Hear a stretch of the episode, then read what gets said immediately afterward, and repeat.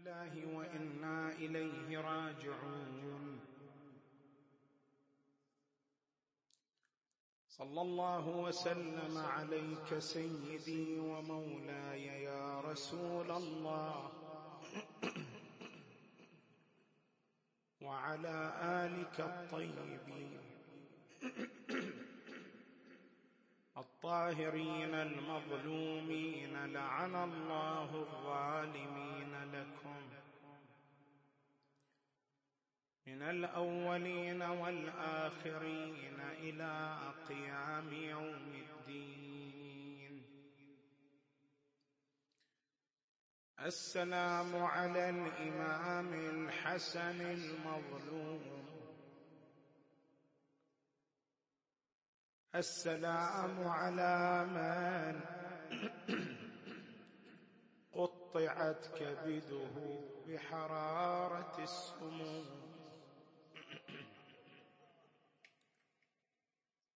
السلام على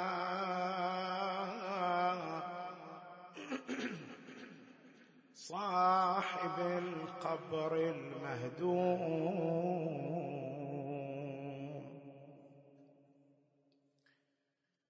لله رزق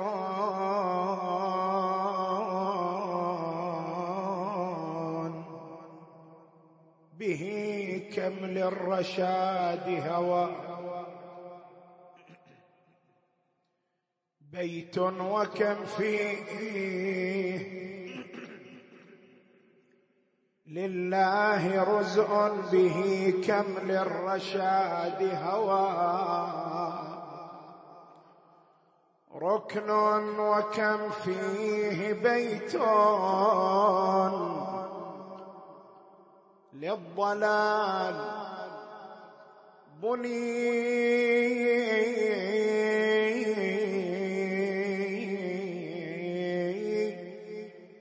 جزء به عرصات العلم قد بقيت. دوارسا من فروض الله والسنن.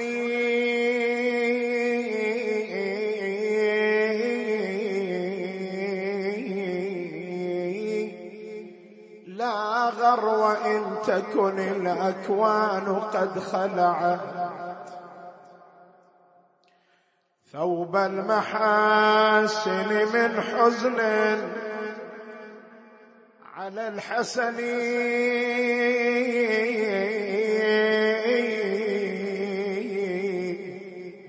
فإنه كان للأشياء بهجته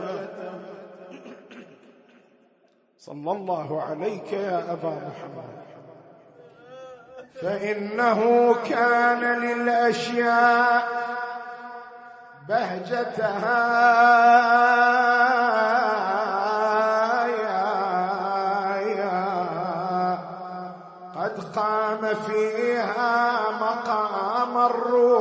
البدن. لم أنس يوم عميد الدين. دس له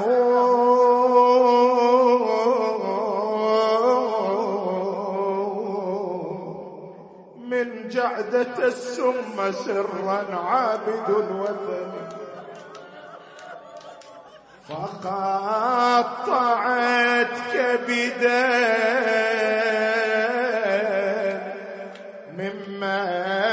غدا كبدا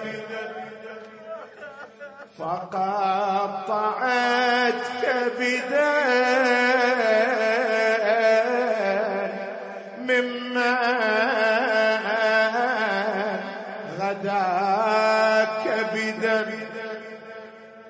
لفاطم وحشا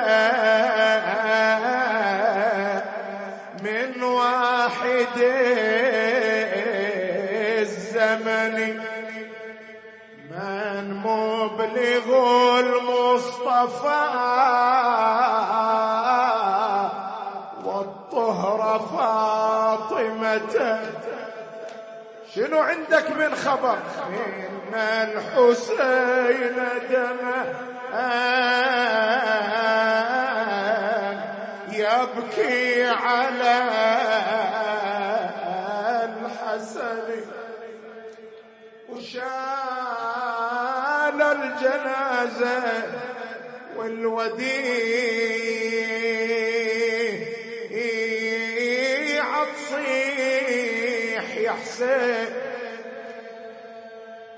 بجنازة المسموم. رياض يا ضي العين. ريض يا ابو سكن النعاش حلو الجهامه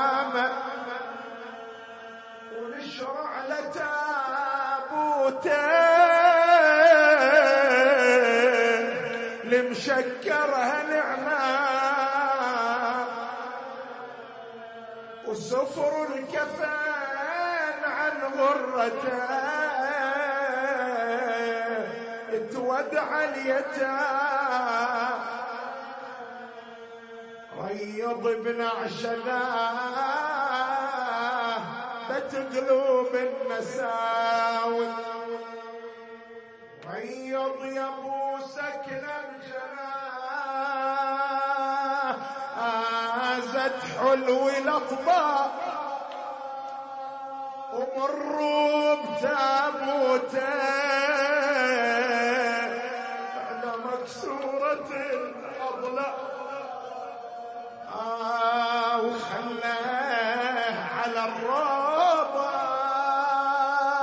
وخلنا نجدد ودا في ذاعة الله يا حسين هالسفر لا ريض على قبر البتول ابن عش منها وقبر يا خويا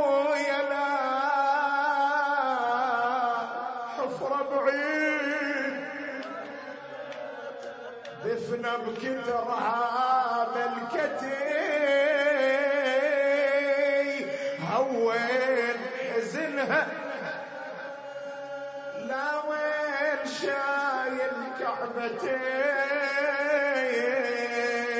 والفاد يحسن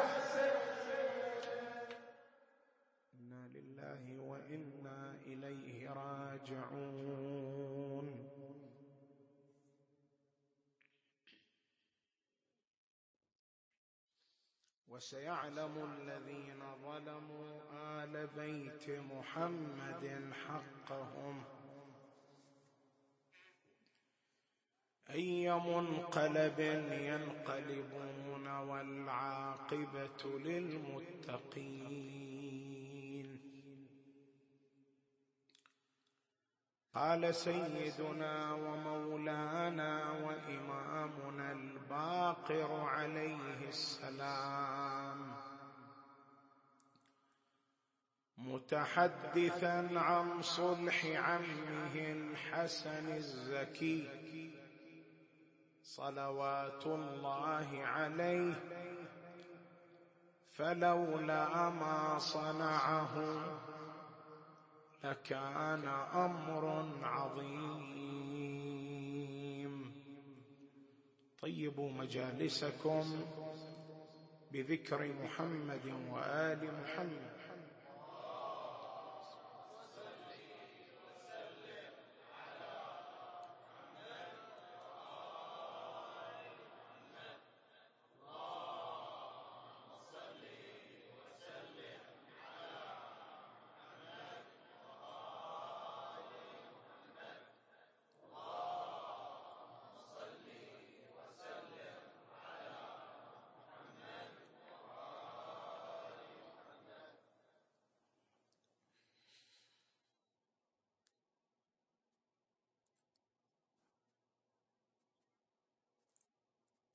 تحدثنا ليلة البارحة حول المعطيات المعرفية لصلح الإمام الحسن عليه السلام. وذكرنا بأن الباحثين حول صلح الإمام الحسن قد سلطوا الأضواء على المعطيات الخارجية لصلح الإمام عليه السلام ولكنهم أغفلوا جانبا مهما وهو جانب المعطيات المعرفية. لصلح الإمام الحسن. فإن الإمام الحسن عليه السلام بصلحه مع معاوية قد بلور مجموعة من المفاهيم وأسس لمجموعة من المفاهيم التي تمس المنظومة الفكرية والعقدية للتشيع. واكمالا للمعطيات التي تحدثنا عنها ليلة البارحة. نشير إلى معطيين آخرين من المعطيات المعرفية لصلح الإمام الحسن عليه السلام. المعطى الأول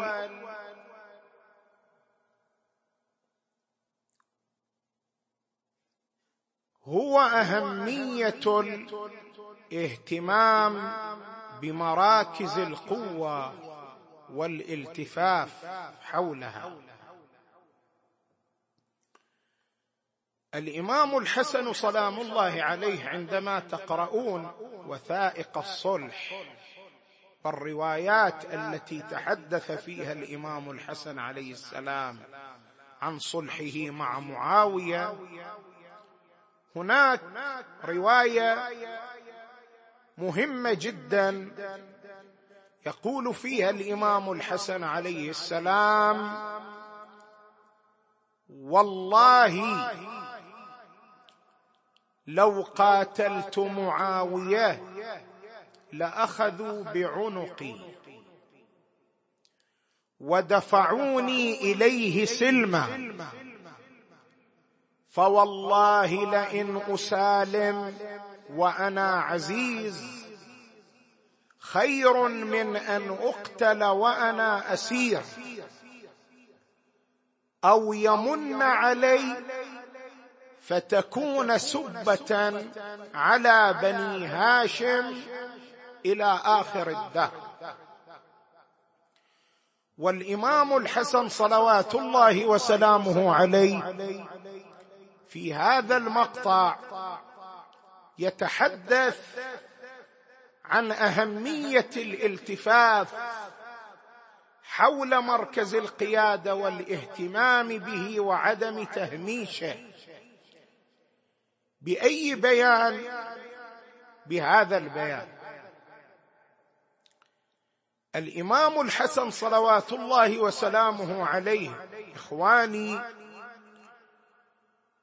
كان يعاني من حالة تهميش وحالة إهمال لمركز القيادة الذي كان يتمثل في منصب الإمام.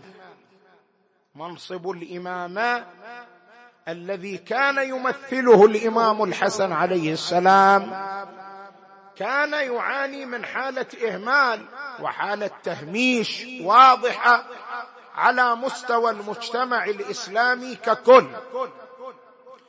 والإمام الحسن عليه السلام في مقابل حالة التهميش هذا قد نبه الناس على الثمار الإيجابية المهمة التي تترتب على الالتفاف حول مركز القيادة ومركز القوة. وحذرهم من مغبة التهميش. فقال صلوات الله وسلامه عليه فأقسم بالله والظاهره الملفته في كلمات الإمام الحسن عليه السلام أنه كان يكثر من استخدام القسم في كلماته مع أن المعصوم ما يستخدم القسم إلا بصورة نادرة جدا بينما الإمام الحسن عليه السلام كان يكثر من استخدام القسم. وهذه ظاهرة واضحة في كلمات الإمام التي تناولت مسألة الصلح.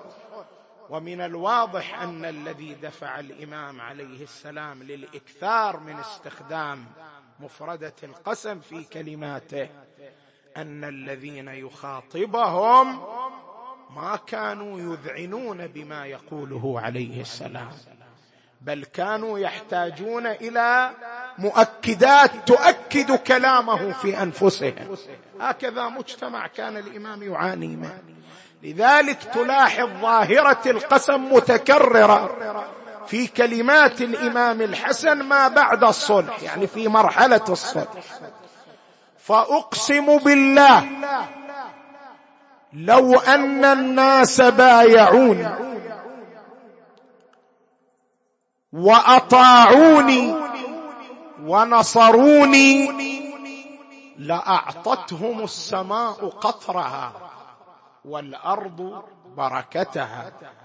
فبين لهم أنهم لو التفوا حول مركز مركز القوة فإن النتيجة هي هذه. لأعطتهم السماء قطرها والأرض بركتها. وحذرهم أيضا من مغبة الالتفاف على مركز القوة وتهميشه. فقال صلوات الله وسلامه عليه وأيم الله. وهذه صيغة قسم أخرى وأيم الله. لا ترون من بني أمية فرحا. وعلى نسخة أخرى لا ترون من بني أمية فرجا. لا ترون من بني أمية فرجا. ووالله ليسومونكم سوء العذاب حتى تتمنوا أن حبشيا يتولى عليكم. فالإمام صلوات الله وسلامه عليه من ناحية بين لهم الثمار التي تترتب على الالتفاف على مركز القوة. ومن ناحية أخرى حذرهم من مغبة تهميش مركز القوة المتمثل في منصب الإمام.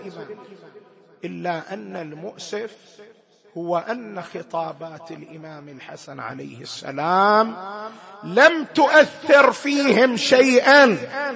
فخذلوه وهمشوه وضيعوه حتى ورد عنه صلوات الله وسلامه عليه لو وجدت أعوانا لما سلمت الأمر إلى معاوية ولكنه لم يجد أعوانا. طيب.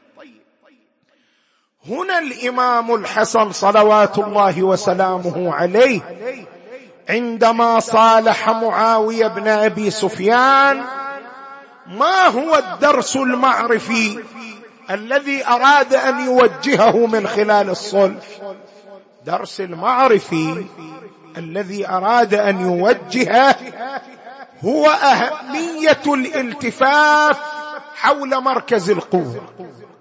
لماذا؟ لأن مركز القوة إذا تضعضع. فإن الكيان بتمامه ماذا؟ سيتضعضع. شلون الإمام وجه هذا الدرس المعرفي من خلال صلحه؟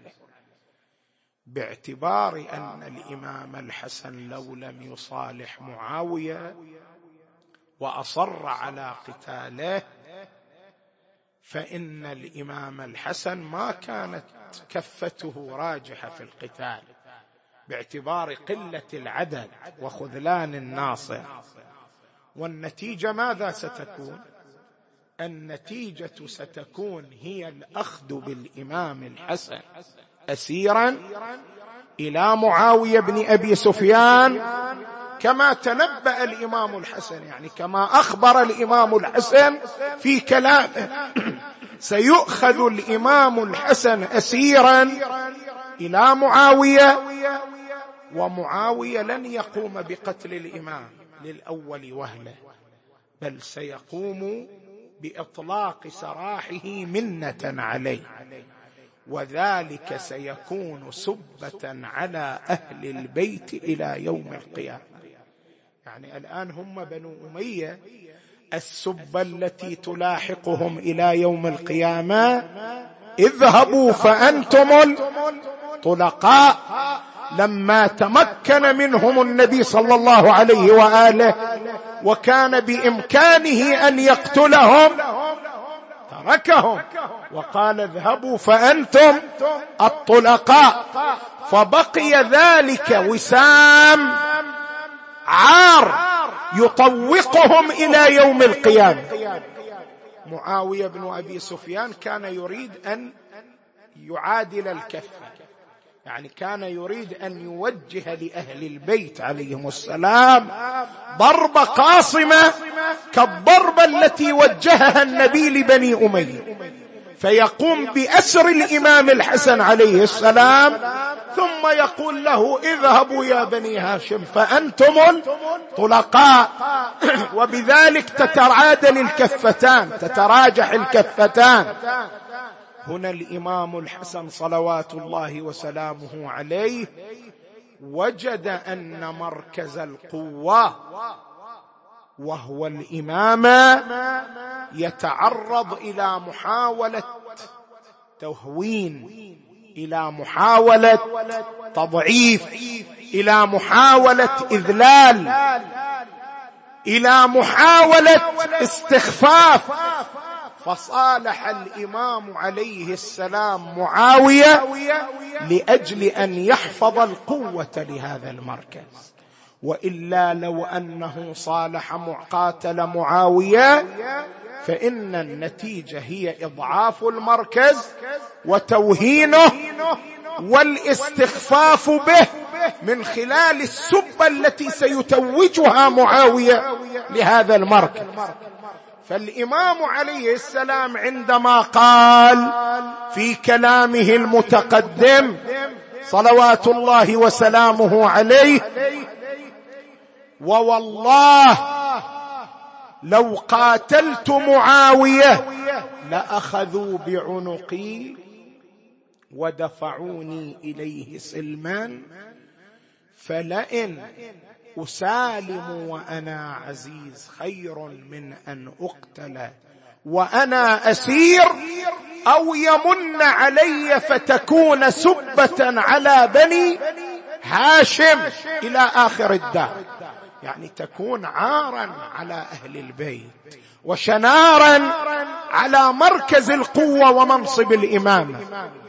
هذا الدرس الذي وجهه الإمام الحسن عليه السلام من خلال صلحه. هو الدرس المعرفي الذي نحتاجه هذا اليوم. لأن مركز القوة الذي تعرض في زمان الإمام الحسن إلى محاولة تهوين توهين وإضعاف هذا اليوم يتكرر نفس القضية. مركز القوة أيضا الآن يتعرض إلى محاولة توهين وإضعاف. فكما كان الناس يحاولون تهميش مركز القوة أيضا الآن هنالك محاولات جادة لتوهين وإضعاف. مركز القوة المتمثل في المرجعية الدينية المباركة. والإمام صلوات الله وسلامه عليه من خلال صلحه وجه لنا درسا معرفيا بضرورة الالتفاف حول مركز القوة والاهتمام به وتجنب محاولات توهينه وتضعيفه. هذا واحد. اثنين المعطى المعرفي الثاني. لصلح الإمام الحسن هو أهمية التحكم في الانفعالات الجماهيرية. شنو معنى أهمية التحكم في الانفعالات الجماهيرية؟ هذه رسالة من الصلح ومعطى من معطياته. يرتبط بالقادة والجماهير. عندما يمر المجتمع أي مجتمع؟ بأحداث عاصفة تعصف به. وهذه الأحداث بطبيعة الحال تترك أثرها على انفعالات الجمهور. فالجمهور والمجتمع يتفاعل مع تلك الأحداث بأي نحو من أنحاء التفاعل. هنا القادة قسمان. أكو قسم من القادة ينفعل لانفعالات الجماهير. شلون الجماهير تنفعل؟ هذا القائد أيضا ينفعل لانفعالاته. وأكو نوع آخر من القادة هو فوق انفعالات الجمهور. بمعنى أنه هو المهيمن والمسيطر والمتحكم في انفعالات الجمهور بما يخدم المصلحة. فأي النوعين من القادة هو النوع الذي يريده الإمام الحسن عليه السلام. صلح الحسن يوجه إلى النوع الثاني من أنواع القاده يعني القائد الذي يتحكم في انفعالات الجماهير ويسيطر عليها. شلون؟ خل أقرب لك الفكرة من واقع صلح الإمام الحسن وحياته. إخواني الإمام الحسن مر بأزمة. ما مر بها أحد من المعصومين على الإطلاق. وهذه الازمه لشدة خطرها. لو لم يعالجها الإمام الحسن عليه السلام لانسحبت على خط الإمامة وانسحبت على الأئمة جميعا. يعني لو ما الإمام الحسن قدر يعالج هالازمه لابتلي بها جميع الأئمة بعد الإمام الحسن وما قام عمود لخط الإمام. كانت أزمة خطيرة جدا وهي أزمة التشويش. شلون أزمة التشويش؟ أزمة التشويش يعني أن المجتمع في عصر الإمام الحسن عليه السلام وبالخصوص في فترة صلح الإمام الحسن. كان يعيش حالة من التشويش في أن الإمام الحسن هل هو الأجدر بالإمامة والأجدر بالخلافة أو أن غير الإمام الحسن هو الأجدر منه؟ هذه الأزمة أزمة التشويش ما مر بها غير الإمام الحسن من الأئمة. بقية الأئمة صلوات الله وسلامه عليهم ما كان ينازع أحد في أنهم الأولى والأجدر بالإمام حتى خصوم الأئمة. ولكن الإمام الحسن عالج واجه هذه الأزمة. والشاهد على ذلك لما خطب الإمام الحسن صلوات الله وسلامه عليه في جيشه في صابات قال ألا وإني ناظر لكم خيرا من أن تنظروا لأنفسكم. فلا تخالفوا أمري ولا تبدلوا رأيي. الإمام بمجرد قايل هذه الكلمات ألا وإني ناظر لكم خيرا.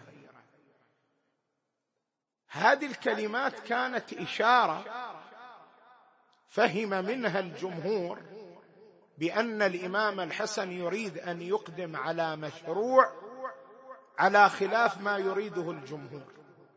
الجمهور كان يعارض فكرة صلح الإمام الحسن عليه السلام. طبعا أنا من أقول جمهور جمهور أقصد المقربين من الإمام الحسن. هؤلاء كانوا يعارضون فكرة صلح الإمام الحسن. وكان غير المقربين أيضا ممن يعارضون معاوية. كالخوارج أيضا يرفضون صلح الإمام الحسن لكن لا لأنهم يرون الإمام الحسن. أو لا بل لأنهم يرفضون معاوية بن أبي سفيان. فالإمام بمجرد أن قال ألا وإني ناظر لكم خيران ثم قال فلا تردوا رأيي ولا تخالفوا أمري. هذه كانت إشارة إلى أنه ينوي الإقدام على مشروع يخالف مشروع الجماهير. ففهموا من كلامه أنه يريد أن يصالح. روايات هكذا تقول فقال بعضهم لبعض ما ترونه يريد أن يقول. فقال بعضهم إنه يريد أن يصالح معاوية وأن يسلم الأمر إليه. وأن يسلم الأمر إليه. فقالوا والله لقد كفر الرجل. فالتعبير قاسي تعبير شديد جدا. والله لقد كفر الرجل. يعني ذولا ما كانوا يرون أن الإمام الحسن صلوات الله وسلامه عليه له أولوية الإمساك بأزمة الأمور. فكانت المرحلة مرحلة تشويش الإمام كيف عالج مرحلة التشويش؟ الإمام كان بين خيارين الخيار الأول هو أن ينفعل لانفعالات الجمهور ويقاتل معاوية. هذا خيار. والخيار الثاني أن يتحكم في انفعالات الجمهور ويسيطر عليها وهو الذي يختار القرار المناسب للمصلحة. والإمام صلوات الله وسلامه عليه فعل ذلك. فلم يصالح فلم يقاتل معاوية. وخالف انفعالات الجمهور وأصر على المصالحة ثم خرج من الكوفة وذهب إلى المدينة. وحول المدينة إلى مركز علمي صنع من خلاله عشرات الرجال المخلصين لأهل البيت صلوات الله وسلامه عليه. بعد مرور جيل أو جيلين تبين للناس أن الحق مع الإمام الحسن صلوات الله وسلامه عليه فيما صنعه. فإن النتيجة كانت لصالحه ولصالح الدين والإسلام من خلال صلحه. وهذا اللي عبر عنه الإمام الباقر عليه السلام فقال والله إن الذي صنعه الإمام الحسن بن علي كان خيرا لهذه الأمة مما طلعت عليه الشمس. هذا أدركه الناس في مرحلة متأخرة أن الإمام الحسن لما لم ينفعل لانفعالات الجمهور بل كان هو المتحكم والمسيطر ويدير البوصله إلى حيث يرى المصلحة. كان هذا هو الراجح. وهذا الدرس المعرفي الحسني هو ما عليه المرجعية الدينية في زماننا.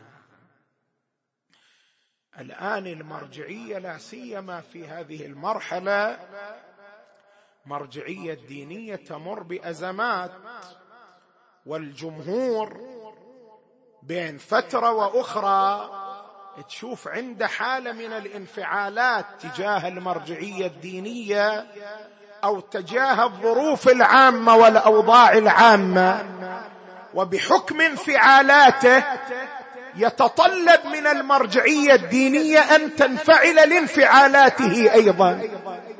ولمن المرجعية تقف موقف إزاء هذه الانفعالات. شوف الجمهور تكون عنده حالة من النقد اللاذع للمرجعية مع أنه يتبين بعد مرور الزمان أن الحق في موقف المرجعية الدينية. أضرب لك مثال عايشناه وعايشه الكثير من الحاضرين. السيد الخوي على الله المقام. السيد الخوئي عاش فترة من الزمان بحكم الحقبة الزمانية والظروف التي رافقت مرجعيته المباركة الظروف العامه في المجتمع الشيعي. كان السيد الخوئي توجه إليه سهام النقد اللاذع لأنه لم ينفعل لانفعالات الجمهور. جمهور شيعي كان يطلب من مرجعية السيد الخوئي قدس الله نفسه أن تكون عندها انفعالات مع الوضع العام. ولكن السيد الخوئي لم يستجب لهذه الانفعالات. ثم تبين بعد مرور فترة من الزمان أن السيد الخوئي لو استجاب لتلك الانفعالات لكان قد وقع في المشروع الذي خططته السلطة البعثية آنذاك للحوزة. فإن السلطة البعثية آنذاك كان مشروعها أن تجر الحوزه إلى مواجهتها فمتى ما واجهتها قامت بتصفيتها والقضاء عليها. ولكن السيد الخوي على الله مقام التفت إلى ما تخطط له. السلطة آنذاك ولم ينفعل لانفعالات الجمهور. فرمي بأنه قاعد رمي بأنه متقاعس رمي ورمي بأوصاف متعددة. ثم بعد ذلك تبين أن الحق معه في موقفه وأنه لولاه لما حفظت. حوزه النجف الاشرف التي هي مركز التشيع. والآن هذا الموقف يتكرر مع المرجعية الدينية. فإن الجماهير تنفعل في كثير من الأحيان لما ت... ثم ترى أن المرجعية لا تقف أو لا تتفاعل مع انفعالاتها. ولكن يتبين لها بعد مرور فترة من الزمان أن الحق مع المرجعيه الدينية فيما اتخذته من مواقف ومرجعية الطائفة الآن المتمثلة في السيد السيستاني دام ظله الشريف. خير شاهد على ذلك وأنتم عاصرتموها من بدايتها إلى هذا اليوم خصوصا في مرحلة ما بعد السقوط. وكيف مرت أزمات على العالم الشيعي وأزمات على العراق وانفعلت الجماهير وكانت تطلب من المرجعية أن تنفعل لانفعالاتها. ولكن المرجعية كانت هي المسيطرة على هذه الانفعالات والمتحكمة فيها. وتبين في كثير من المواقف أن الحق مع المرجعيه الدينية فيما اتخذته. اذا الدرس المعرفي والمعطى المعرفي الحسني المستفاد من صلح الإمام الحسن هو أهمية التحكم في الانفعالات الجماهيرية وعدم الانفعال معها كيفما كان. بل القائد لا بد أن يراعي المصلحة أينما تقع ويشخصها وعلى ضوئها يتحرك. وهذا ما صنعه الحسن الزكي. صلوات الله وسلامه عليه. فانفعالات الجمهور كانت شيء ولكن تشخيص الإمام للمصلحة كان شيئا آخر. وقام الإمام صلوات الله وسلامه عليه بالعمل على وفق ما شخصه وإن كان ذلك موجبا لسخط الجماهير آنذاك. فكان صلح الإمام الحسن فتحا. لا زلنا نعيش آثاره وبركته إلى هذا اليوم. ولذلك فإن معاوية بن أبي سفيان توهم في بداية الأمر أنه إذا صالحه الحسن فإنه سينتصر عليه وتكون الأمور له. ولكن وجد أن الإمام الحسن سلك طريقا آخر وهذا الطريق الآخر أقض مضجعه. فحاول اغتيال الإمام مرة بعد أخرى. فدس له السم غير مرة. وما اكتفى بدس السم له.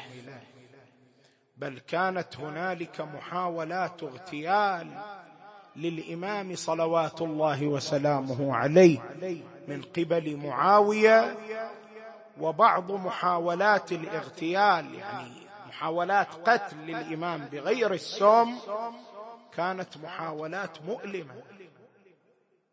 فإنه لما نزل الإمام في منطقة صابات تسمعون من الخطباء شلون أن الإمام عليه السلام طعن بخنجر. بعض الروايات تقول طعن بمغول. المغول من ترجع إلى اللغة العربية ولعلك سمعت مني ذلك. المغول من ترجع إلى اللغة العربية يقولون هي الآلة الحادة التي تضرب بها الجبال. بهذه الآلة الحادة طعن الإمام الحسن في فخذه حتى بان عظم فخذه. لكن المسألة ما وصلت إلى هنا وانتهى الأمر. بل هجموا على فسطاط الإمام ونهبوه. وأكو مشهد هذا المشهد لعله ما يركز عليه المنبر كثير. هذا المشهد معتم عليه وهو أنهم لما هجموا على فسطاط الإمام كانت هناك عملية سلب لبنات الإمام وزوجاته. الرواية تقول فعولجت الخلاخل في ساق نسائه في سيقان نسائه في أرجل نسائه. يعني كانوا يمسكوا المرأة المنتسبه للإمام الحسن ويجرون الخلخال من رجله. يعني تماما هاي الصورة اللي نسمعها يوم عاشوراء هي هذه الصورة مرت على نساء الحسن لكن للأسف التاريخ عتم عليها عتم عليها وهذا جزء من مظلومية الإمام الحسن. فهجموا على فسطاطه وسلبوا مخدرات الإمام الحسن صلوات الله وسلامه عليه كما سلبوا مخدرات سيد الشهداء الحسين. ثم أن معاوية أرسل إلى حاكم الروم يطلب منه سما قتالا. بس هذا السم إخواني إلى فد خصوصية يختلف بها عن بقية السموم. السموم الأخرى من يعطوها إلى إنسان فإنها تقضي عليه في وقت سريع.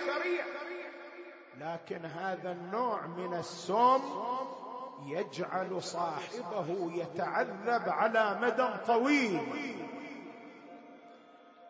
لذلك انت تسمع من الخطباء أن إمامنا الحسن بقي يعالج حرارة السم أربعين يوما إلى أن صارت مثل هذه الأيام تغيرت أحواله.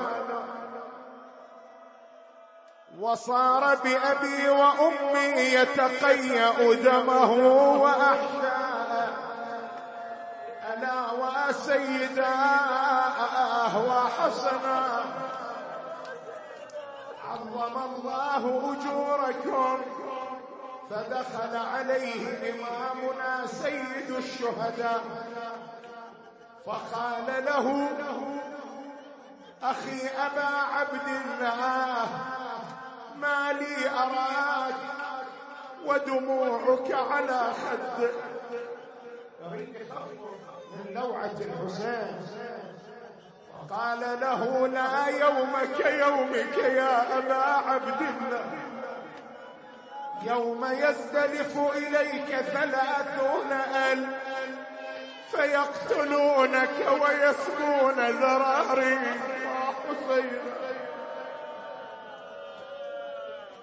جاوب الحسين في قلة قلة صدق أنا يذبحوني.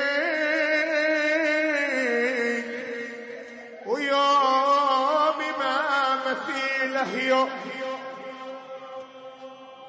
لكن قبري يتشيد. وقبرك يا حسن مهدو. تريد تخفف عني يا أبا محمد؟ أنت لك مصيبة ليست لغيرك. آه صدق آه صدق نحري يقطعونه ويسلم يا الحسن نحرك صدق صدري يطحنونه ويسلم يا الحسن صدرك. لكن قبري يتشيد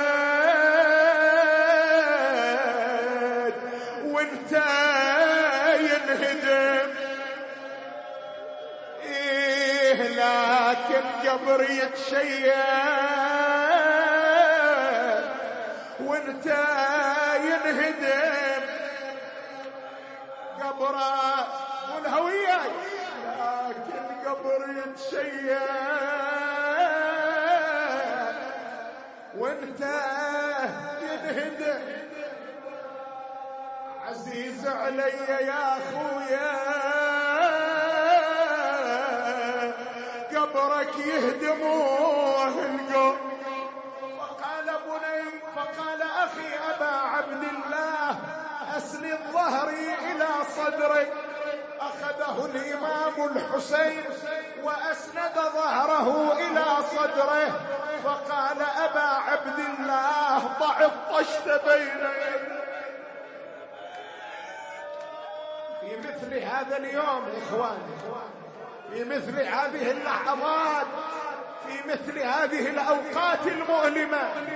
وضع الطشت بين يديه فطأطأ إمامنا الحسن برأسه. وصار يتقيأ أحشاءه ألا وحسنا.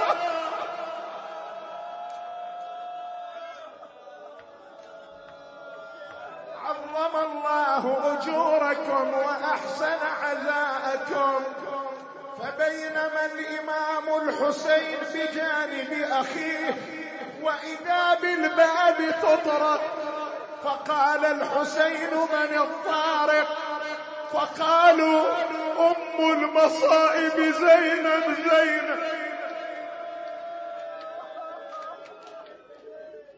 تدري هذه ليش اسمها أم المصائب؟ ولماذا جاءت هذا الوقت لأن الله قد كتب عليها أن تشاهد المصائب بعينيها. فرأت جدها رسول الله يتقلب على فراش الموت. ورأت أمها الزهراء تعصر بين الباب والجدار. ورأت أباها أمير المؤمنين وقد قسم السيف رأسه إلى نصفه واليوم ترى أخاها الحسن يتقيأ أحشاءه. هذا لو أكو مصيبة تنتظرها بعد يوم آخر ترى رأس أخيها على رأسه.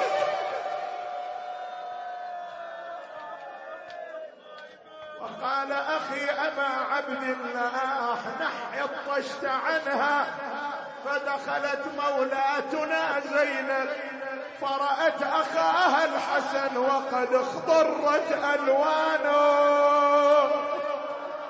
وتغيرت أحواله ألا وإمامه وحسنا فنادت وأخاه وحسناه ثم صارت تنظر إلى أطراف المكان فوقعت عينها على ذلك الطفل ووجدت أثر الدماء عليه فأقبلت إلى الطشت تنظر ما فيه عز عليها فنظرت فيه كبد أخيها المقطع فصرخت وأخاه وحسن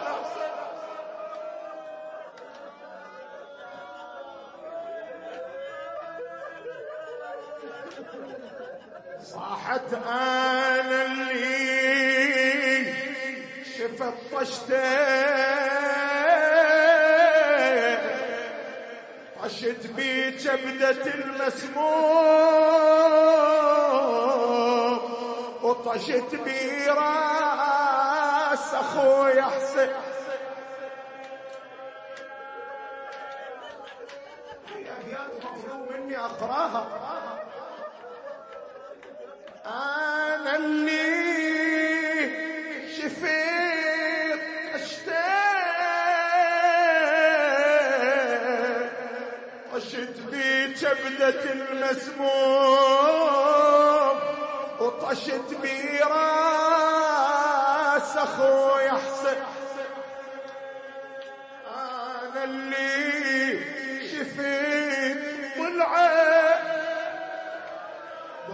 اللي انكسر لمي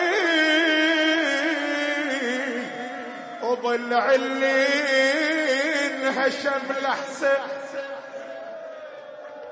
أنا اللي شفيت طفلين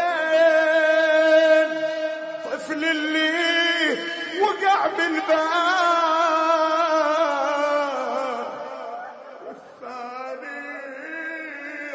صدر حسين أنا اللي شفيت راسي. راس اللي انطبر بالسيف اعذروني وعلى الرمح راس حسين وأنا اللي شفيت سهمين سهم بعيون أبو فاضل والثاني بقلب حسين. عظم الله أجوركم ثم إن إمامنا عرق جبينه وسكن أنينه وانقطع نفسه. وتدلت رقبته. يا زهراء وفاضت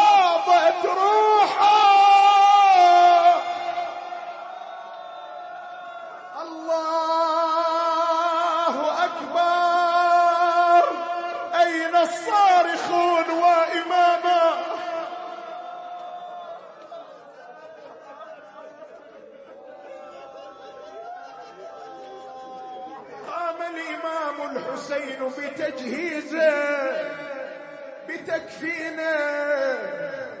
وضعه بنو هاشم على الجنازة وأقبلوا به يجددون عهدا برسول الله.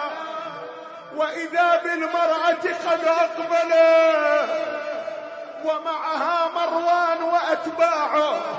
وهم يقولون أيدفن الحسن عند جده؟ ويدفن فلان خارج المدينة. لا والله لا يكون ذلك. يا قوم ارشقوا الجنازة بالسهام.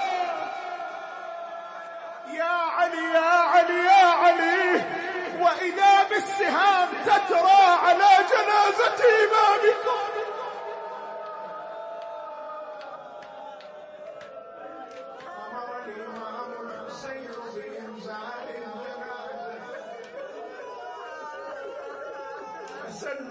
الفضل سيفه وقال له الحسين أخي أبا الفضل أغمد سيفك فإن لك يوم غير هذا اليوم. أبو فاضل هذا اليوم جنازة الحسن أصيبت بالسهام ولكن بنو هاشم موجودون يقومون بانتزاع هذه السهام. ولكن أنت في يوم كربلاء عندما تصيبك السهام كرش المطر أبا الفضل من الذي ينتزع السهام من جسده أبو الفضل بلا كفين. من ينتزع السهم من عينه؟ من ينتزع السهم من حنكه؟ من ينتزع السهم من جسده؟ لما أراد ينتزع ماذا صنع؟ وضع رأسه بين ركبتيه ولي.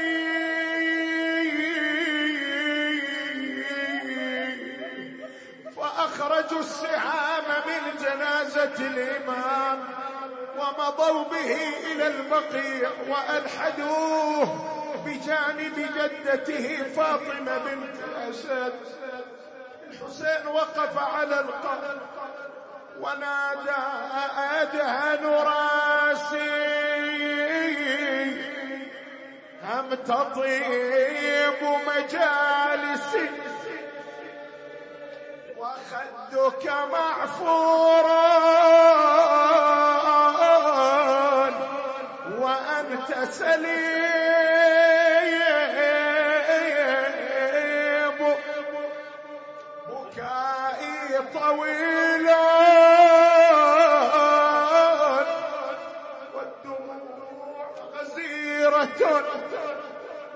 وأنت بعيد والمزار. قريب. هذا صوت الحسين على قبر الإمام الحسن. في ختام المجلس. لكن أكو صوت آخر سمعوه. هذا الصوت من أين البعد يقول ابن فايد يا أهل المدينة ونت الزهر اسمعوا. يا أهل المدينة ونت الزهر اسمعوها. اطصي تبدي قطعوها وعني الصفايح يا محبين ارفعوه بطلع إلى الدنيا أشوف الصاير اليوم. اسمعها تقول؟ شبدي قبل شبد الحسين بطش الطاحة روحي قبل روح الحسن. يا ناس راح وإن كان زينب بالبكاء ضجت اصاح بكت بدموع وأنا دمعي دموع.